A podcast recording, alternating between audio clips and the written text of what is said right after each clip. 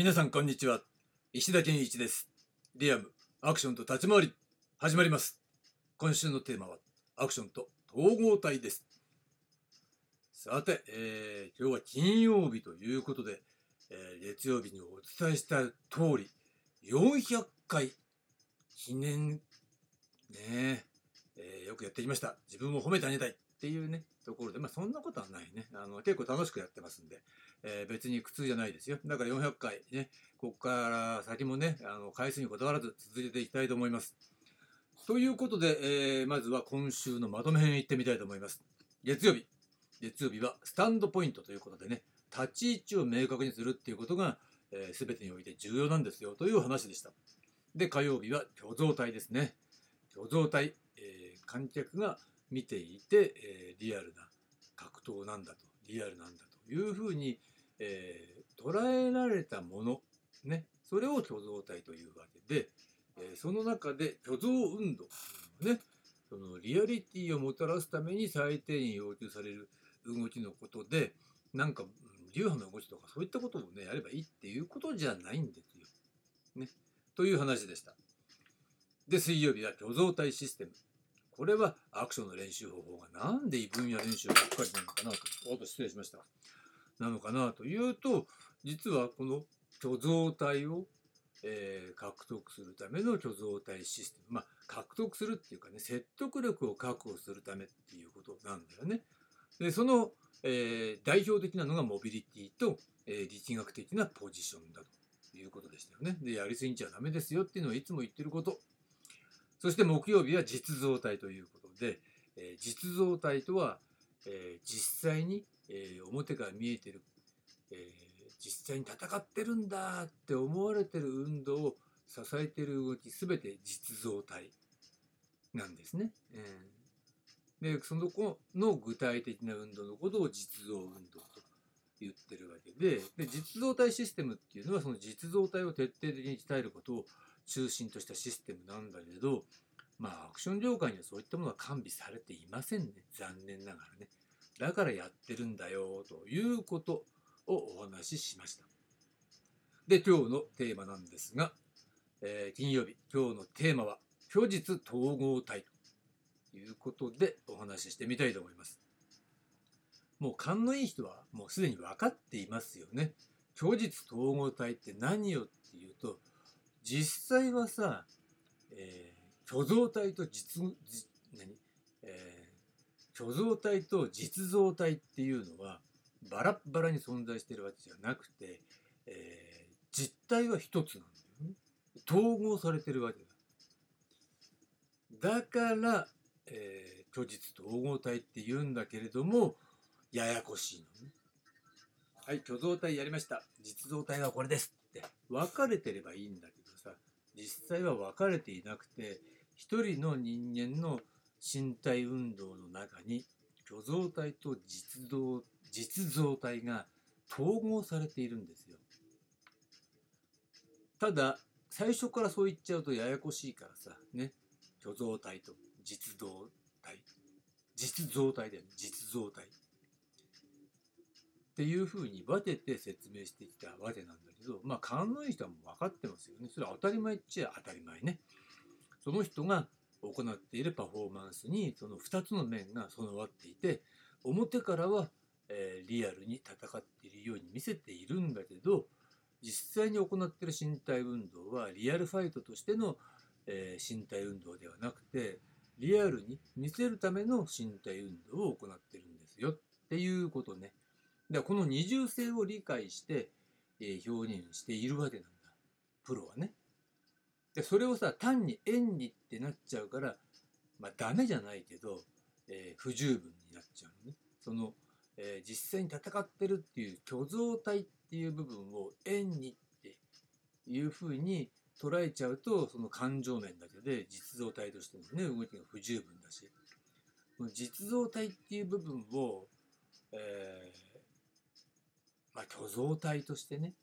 えー、その演技との兼ね合いの中でさ、えー、実像体の方を重視しすぎちゃうと今度は虚像体としてのリアリティが下がっちゃう。うん、結果的にはそれはまあいわば演技が不十分っていうことにもつながってっちゃう可能性が高いわけ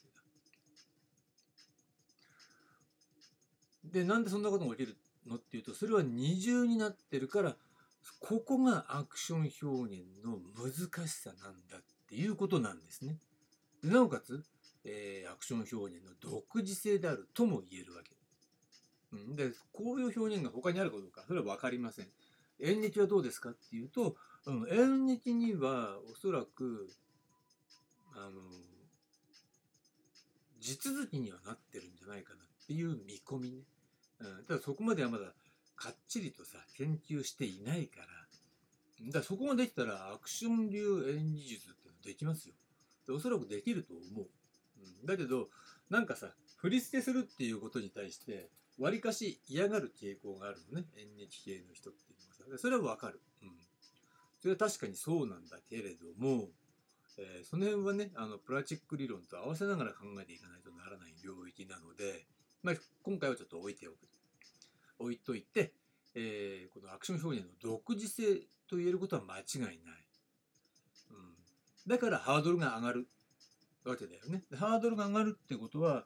えー、いわゆる参入障壁が高くなるっていうことだから専門家にとっては有利なんだけれどもまあ現状においてはね、えー、そんなことしなくたってさこうやりゃ似たようなものはできるんだよっていうのが現状じゃないですか。でこれいい例え考えたね。美味しい料理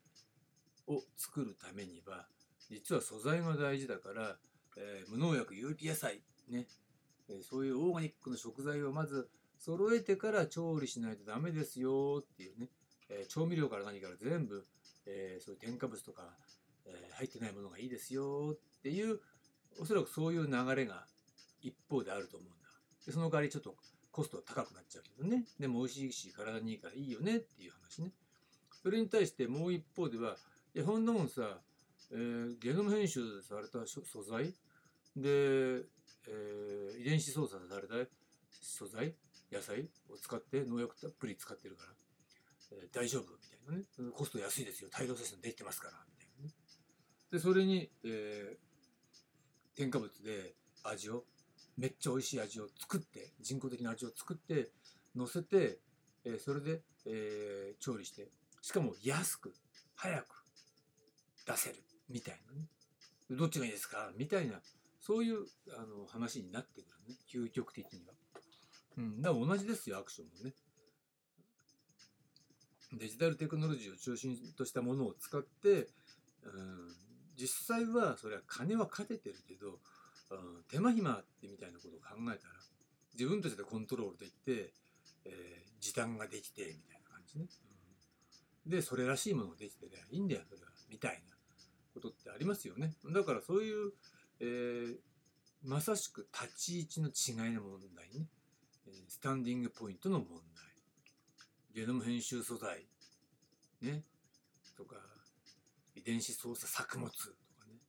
えー、もっと言えばね、昆虫コオロギとかね。そういうもの入ってたっていや安くてうまければいいんだよ。っていう立ち位置の人もいるしいややっぱ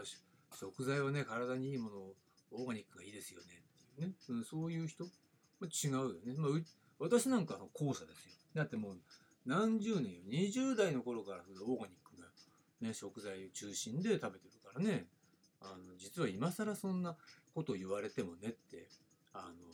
そういう方向で世の中が動いてるってことは知ってましたよみたいなことがあるわけなんだけど、ま、アクションも全く同じだねだから世の中の動きに、えー、まあ、デジタルみたいなものっていうのを、えー、含めて実はアクション表現っていうのも、えー、現実の流れ、え、悪しき方向に向かってる流れにあの対応しちゃってるっていうことが見え見えなんだよね。だからそういったものに、えー、アクション表現の側から抗って、えー、自分たちのやるべきこと正しいと信じるアクションを確立して維持発展させていくことっていうのは、えー、それ以外のデジタルによってねまあ政府に管理されてしまうようなね恐ろしい管理社会みたいなねそういったものとか、まあ、健康に関して全く選択肢がないような食物しかありませんみたいな世の中、うん、でも安いからいいじゃんみたいなね。そういう方向性に抗うことになってくんだと思うんだけどね、うん、まあ広い意味ではだってやってることが一緒なんだから同じだと思いますよ。だから逆にデジタルはダメだって、うん、そこで偉そうに仕事をしてる人さいると思うんだけどさ大したことないからっていうのはそういうことね。いや、すごいと思ってるかもしんないけど、それはゲノム編集の凄さだから、みたいな、そんな感じね。遺伝子操作の凄さであって、っていうようなこと、それすごいって言っていいのかな、みたいなことあるじゃないですか。だから同じなんですよ。だから、この虚実統合体っていうものがそうなんだと。